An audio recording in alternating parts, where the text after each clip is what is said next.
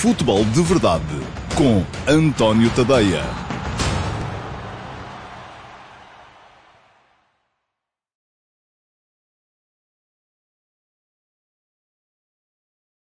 Olá, muito bom dia a todos. Eu sou o António Tadeia e uh, este é o Futebol de Verdade de sexta-feira, dia 11 de setembro de 2020. Último Futebol de Verdade da semana.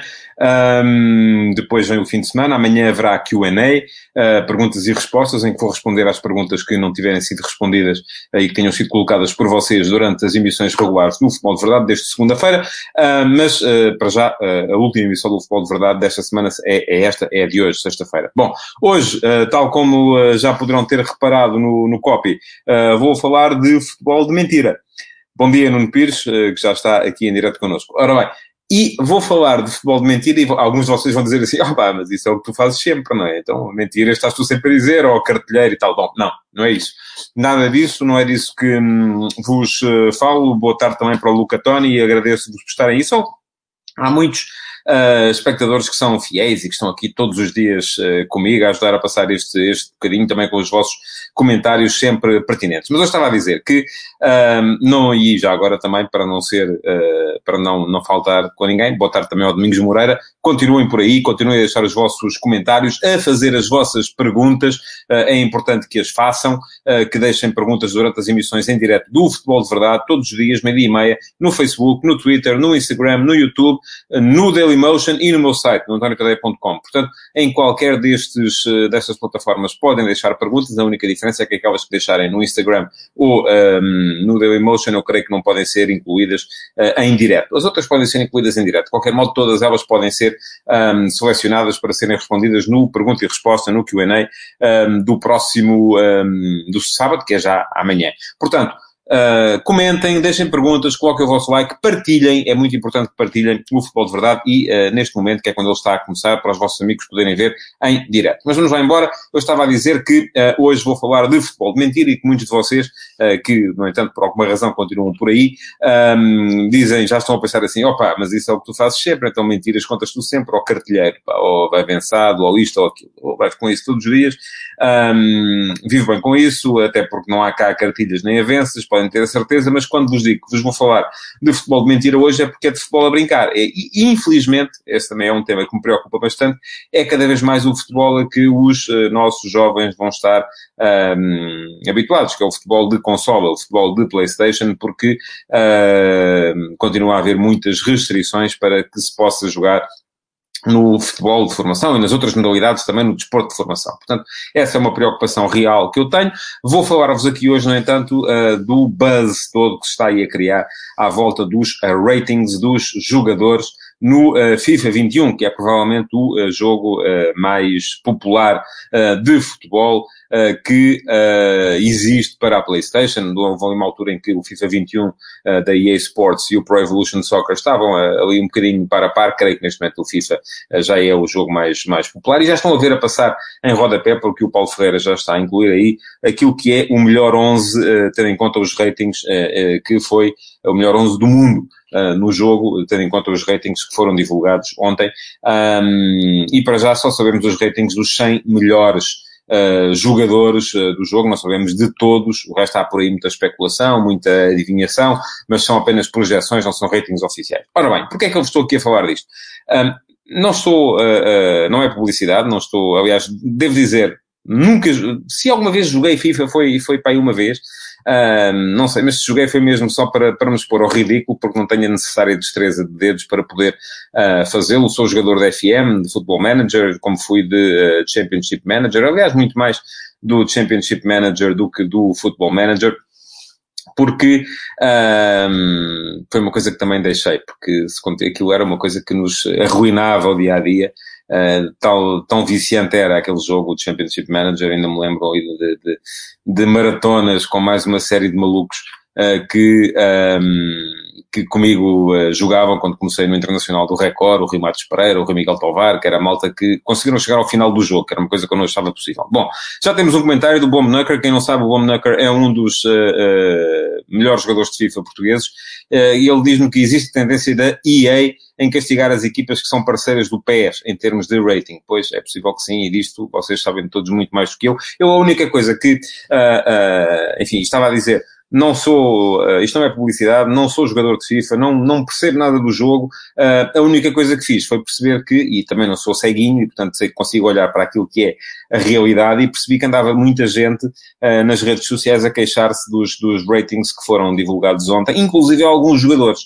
Um, diz o Luca Tónico, Messi 93, acho pouco, Messi é 99. Enfim, há quem ache que Messi e Ronaldo deviam estar a par e que ainda uh, o, o, o, Ronaldo, por exemplo, foi, baixou este ano 93 para 92 uh, porque alguém achou que ele fisicamente está, está menos trabalhado do que estava, porque foi sobretudo em velocidade aparentemente que perdeu. Ora, tem havido muitos comentários e, obviamente, Messi e Ronaldo são um nível tal que nem sequer vão falar disso, mas depois há uns malucos por aí que, uh, que não têm problemas e se queixam. E uh, uh, aquilo que o, diz-me o Simão Racional, não percebo as queixas, os ratings é algo que se pode alterar no próprio jogo. Olha, eu isso também não sabia. Mas também o que está aqui em causa não é se o jogo é mais real ou menos real. O que está aqui em causa é ver alguém que atribui uns ratings que, aparentemente, para alguns não estão de acordo com a realidade. Porque, e vamos, isto é um pretexto para todos discutirmos quem são os uh, melhores jogadores. Diz o Ricardo Matias, e é verdade, já lá vou aos melhores portugueses, que o Ricardo Pereira é o lateral com o melhor rate, ranking de, de, rating, neste caso, de Portugal.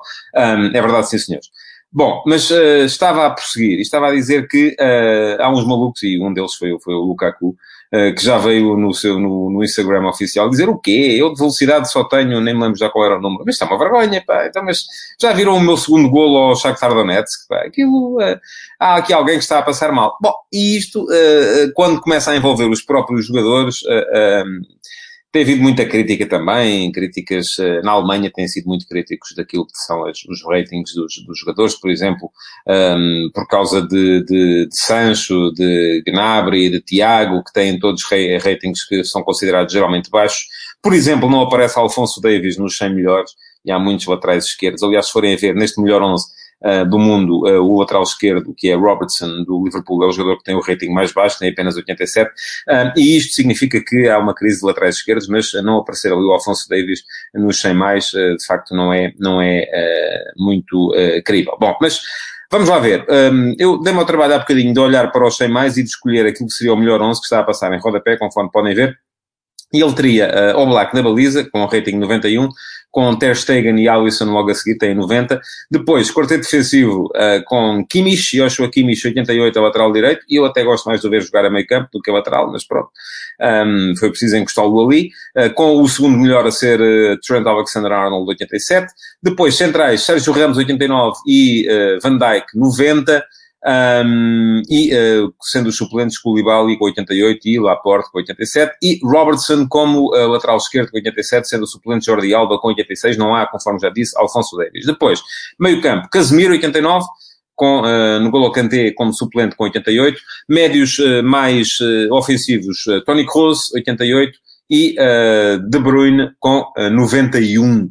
Ora, uh, aqui como suplentes aparecem a Modric, uh, aliás, primeiro Azar com 88 e depois Bruno Fernandes, Modric e Son com 87. No ataque, dá para fazer três ataques de altíssimo nível, conforme vão ver. Os titulares, Messi 93, Lewandowski 91 e Ronaldo 92. Segunda equipa, Neymar 91, Mo Salah 90 e uh, Mbappé 90. Terceira equipa, uh, Mané, Sadio Mané 90, Benzema 89, Agüero 89. Ora, há quem gosta, há quem não goste. Eu acho que de facto há aqui uh, situações que não fazem muito, muito, não fazem assim tanto sentido quanto isso. Uh, por clubes, se formos a ver, o Real Madrid uh, é o clube que tem mais jogadores, tem três neste melhor 11. Bayern 2, Liverpool 2, Juventus, Barcelona, Manchester City, Atlético de Madrid 1. Um. Olha, diz o Sousa Porfílio Tembe, Sérgio Ramos tem que estar acima de todos os centrais. Eu não sei se está a ser irónico, eu acho que a presença de Sérgio Ramos aqui já, à partida, faz-me um bocado de confusão, mas eu não sou grande apreciador das qualidades de defesa central do Real Madrid. Um, por ligas, 5 da Liga Espanhola, 3 da Liga da Premier League Inglesa, 2 da Bundesliga, 1 da Série A Italiana. Diz o Josias Martins, nunca pensei vê-lo a comentar ratings do FIFA. Não estou a comentar ratings do FIFA. Estou aqui uh, uh, entretido a falar convosco uh, sobre quem são os melhores jogadores do mundo ou não, não é? Porque depois muitas coisas, há diga, se há quem diga que o valor de mercado dos jogadores é influenciado porque apareceram na primeira página do Record ou da bola ou do jogo, agora imaginem o que é que não implicará aqui o, o, rating do FIFA. Bom, Melhores portugueses. Cristiano Ronaldo, 92, baixou de 93. Bernardo Silva, 87, manteve. Bruno Fernandes subiu de 85 para 87. E o Ricardo Pereira, que é a grande surpresa aqui, que subiu de 82 para 85. Para já, são só estes os oficiais. Aparentemente, o João Félix terá subido uh, de uh, 90 para 91, mas não dá para ter a certeza, uh, perdão, de 80 para 81, mas não dá para ter a certeza um, que, uh, porque os 100 mais uh, fecham no uh, Aland, que tem 84, aliás é o único 84 que aparece na lista. O que dá para perceber é que, se olharmos para jogadores portugueses, no ano passado, Portugal tinha oito oito jogadores até ao 84. E este ano até pode ter mais, porque, atenção, podemos ter mais jogadores 84 e não é Uh, não é uh, ainda uh, seguro que assim não seja, mas temos além de Ronaldo 90, o ano passado tínhamos Ronaldo 93, tínhamos Bernardo Silva 87 que mantém, tínhamos Bruno Fernandes 85, tínhamos António Lopes também 85, Pizzi 84, não sei se mantém-se não, porque ainda não, os 84 ainda não são oficiais, um, João Moutinho 84, Pepe 84, uh, e João Cancelo, 84. Eram estes os jogadores que tínhamos aí. Bom, um, do que é que isto uh, nos vem de facto uh, dizer? Que se realmente, diz-me o Patrick Pinto que os ratings iniciais nunca são certos. Soares com mais físico que Ronaldo Munga. Pois eu não sei sequer se há a possibilidade disto ir a ser uh, corrigido, não pelo utilizador, mas até inclusive pela EA Sports. Não sei se é assim ou não. Um, diz o Jorge Fernandes, virou moda vídeos dos jogadores a analisarem os ratings e, aliás, o mesmo aconteceu no jogo Fórmula 1 2020. Ajuda ao marketing, não só dos jogos, como dos jogadores pilotos. É verdade, sim, senhores. Eu aquilo que tenho que acreditar é que, infelizmente para mim, não estou, não faço parte dessa manobra de marketing. Estou uh, apenas a falar disto porque achei piada. E achei piada sobretudo porque havia os jogadores envolvidos a queixarem-se e não me parece que ajude muito ao marketing ter, por exemplo, o Lukaku a dizer que quem faz os ratings não percebe nada do assunto. Bom, um, diz o Marco Ribeiro que nos Football Managers e Championship Managers tínhamos sempre os Wonder Kids, que a uma época a jogar regularmente se tornavam monstros. Sim, é verdade. Um, aliás, houve muita, houve muita, eu, uh, inclusive já tivemos aqui reportagens no 90day.com sobre o tema, porque houve muita gente, um, fenómenos, eu lembro-me do Tom Madeira, do Tsigalco, do Hugo Pinheiro, ainda no, no Championship Manager original, na altura em que eu ainda jogava, e depois deixei de jogar, de facto, deixei de jogar porque aquilo era preciso ter 48 horas num dia uh, para, para, para poder jogar aquilo como deve ser, como eu achava que devia ser. Havia aí alguém que me estava a dizer que tinha sido campeão da Europa no Championship Manager, uh, oh, amigo, quem é que não foi, não é? quem é que não foi? Uh, e eu tinha uma, uma ideia que era começar sempre com equipas uh, da segunda, ainda então segunda divisão B portuguesa. Cheguei, comecei com o Atlético, comecei com o Barreirense, comecei com uma série de equipas uh, lá por baixo, porque era assim que a coisa tinha, tinha piada até as levar ao topo. Bom, a verdade, diz-me o André Nunes, é que estes jogos todos, com bases de dados enormes, acabam por apoiar o mundo do futebol no scouting. É verdade, sim senhores. Não só na avaliação atual, como no potencial. E, uh, aliás, uh, eu aconselho-vos, uh, se quiserem dar uma volta ao antoniotadeia.com, já lá temos uma reportagem um, ehm, sobre isso também, sobre a ajuda que é dada aos departamentos de scouting dos clubes, um, ehm, ou as formas que os departamentos de scouting dos clubes têm para recorrer às bases de dados dos jogos de, de consola. Porque, e de computador, porque isso acontece cada vez com mais regularidade. E, portanto, esta não é uma realidade que seja assim tão uh, alheia ao mundo real. É futebol de mentira? É, não é futebol a sério. Infelizmente, conforme já disse, cada vez mais vamos ter os miúdos a jogar uh, futebol de, de PlayStation e a um, conseguirem aumentar a destreza nos polegares ao mesmo tempo que uh, se encaminham para a obesidade e para o sedentarismo, uh, porque infelizmente não lhes estamos a dar as condições para que eles possam andar aí a praticar desporto como deve ser, ao ar livre, um, e aumentar a destreza do, uh, do corpo todo, que é isso que de facto faz, faz mais, mais sentido. Bom, Ponto final neste intermédio, ou que ainda assim foi um bocadinho maior do que eu estaria à espera, sobre futebol de mentira, sobre os ratings do FIFA um, 21. Uh, vamos chegar à espera para ver quem são os melhores portugueses depois, uh, e eu não prometo uh, jogar porque de facto não tenho. Aquilo são muitos botões, são muitos botões ao mesmo tempo e para mim não, não, não, faz, não faz muito sentido. Agora, uh, de qualquer modo, vou ficar curioso para ver, até porque isto quando falamos de jogadores que têm haters, é particularmente importante. Eu lembro que no ano passado um, o rating do João Félix foi tido como uma Uh, como uma. Isto é verdade está a dizer o Nuno Cunha também, o José Cheira saltou da criação do jogo para diretor de scouting do Porto, é verdade. Bom, mas eu estava a dizer que uh, o, o, ano passado o rating do Félix serviu para uh, muito buzz nas redes sociais e este ano um, vai ser assim também, quando se souber qual é de facto o rating. Não sei se é já o oficial, o tal 81, que ainda assim é um ligeiro incremento relativamente ao ano passado, mas uh, ainda assim vai ser o suficiente para que muita gente venha uh, criticar o valor do, do jogador do Atlético de Madrid. Bom, vamos então continuar. Um, queria falar-vos um bocadinho ainda, antes de entrar no mercado, no uh, jogo que o Paris Saint-Germain fez ontem em, no Félix Bollaert em Lens. Uh, perdeu o PSG, perdeu com um 11 que eu já escrevi hoje no último passe, que eu acho que mesmo com oito ausentes, conforme aconteceu, sete infectados por Covid, e entre eles estavam as estrelas, as maiores estrelas, o, Neymar, o Mbappé, o, o, o uh, Di Maria, o Paredes, enfim, muita gente que, que, está infectada com Covid e por isso mesmo não pôde jogar. Uh, ou, depois houve a questão do Draxler, que apareceu lesionado depois de ter jogado pela, pela seleção alemã.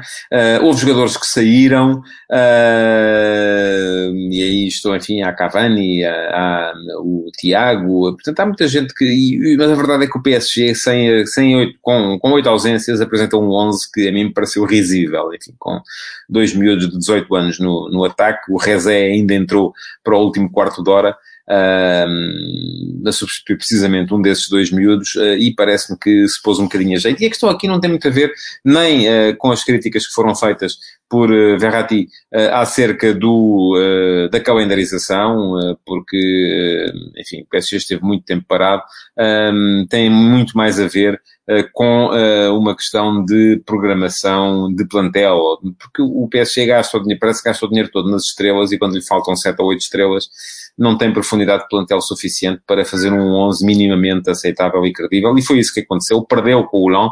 Um, acredito que a manter este 11, com certeza, eh, André Vilas Boas e o Marselha vão no fim de semana aproveitar para lhes ganhar também, e eh, desta forma também introduzir aqui um pequeno fator de equilíbrio no uh, campeonato francês, que o PSG acaba por ganhar sempre com uma vantagem muito, muito, muito, muito longa. Diz o Carlos Guist que se não fosse para a Liga, o PSG nunca jogava esse jogo, simplesmente tem margem de sobra na liga e fez o frete. Pois, tem que jogar, não é? A questão é que tem que jogar. Um, isto leva-me também a pensar numa outra questão, que é até que ponto é que uma equipa com sete infectados por Covid não tem legitimidade para pedir o adiamento do jogo. Se isso foi ou não foi uh, introduzido nos uh, regulamentos, e falou-se muito disto ainda antes do Covid, quando foi aquele famoso Vitória Futebol Clube Sporting, que o Vitória tinha a equipa toda afetada com o surto gripal, um, mas na altura de facto isso não estava nos regulamentos. Uh, agora, acho que mais a mais nesta situação, quando vivemos uma situação de pandemia, um, deve-se pensar nisso e isso devia ter sido introduzido nos regulamentos, eh, porque de facto não faz muito sentido uma equipa ter que jogar uma partida com eh, oito jogadores uh, sem oito, sem oito titulares, sem oito potenciais titulares por causa da pandemia. Vai ser uma liga diferente, vão ser ligas diferentes as deste ano e este fim de semana vão já começar a Premier League e a Liga Espanhola, embora na Liga Espanhola não haja ainda jogos dos grandes porque estiveram na, na, na Final Eight da Liga dos Campeões e por isso mesmo tiveram direito a adiar os jogos da primeira jornada. Mas vai ser um fim de semana já com certeza com muito um, futebol. Olha, Pedro Marinho, um, bom comentário. Uh, Pede-me o Pedro Marinho para fazer um comentário sobre o fim da tarde desportiva da Antena 1. Uh, acha que é um tema que devia ser abordado. Um, olha, Pedro, uh, a tarde desportiva começou a, a perder-se quando a Liga uh, passou a permitir que os jogos fossem todos alternados para satisfazer os interesses dos operadores televisivos. E isto, de facto, é algo que me faz pensar. Eu também cresci a ouvir os relatos da bola era sagrado, domingo à tarde, sentava-me na varanda ao sol quando era miúdo, um, a ouvir os, uh, os relatos e a acompanhar os jogos todos um a um, a tomar notas e aquelas coisas todas que nós fazemos quando somos putos, uh, mas uh, neste momento, de facto, a tarde esportiva já não tinha o mesmo, a mesma capacidade para captar gente, porque os jogos são quase todos à noite, porque não há dois jogos ao mesmo tempo.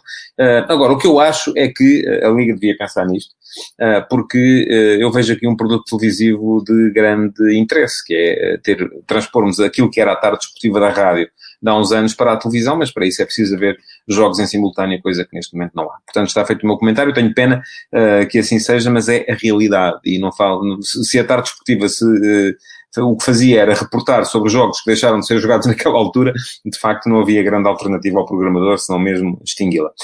Um, bom, Queria ainda uh, referir aqui o início da segunda liga. Acabei por não, por não conseguir ver o jogo, o Estoril Aroca, mas uh, já vi, uh, só para assinalar mesmo o início da segunda liga, a vitória do Estoril, com um gol logo no, no, no início, e com uma auxiliar, ou uma fiscal de linha, eu gosto de dizer assim, a antiga, que era uma senhora. Portanto, excelente, extraordinário, ainda bem que assim é.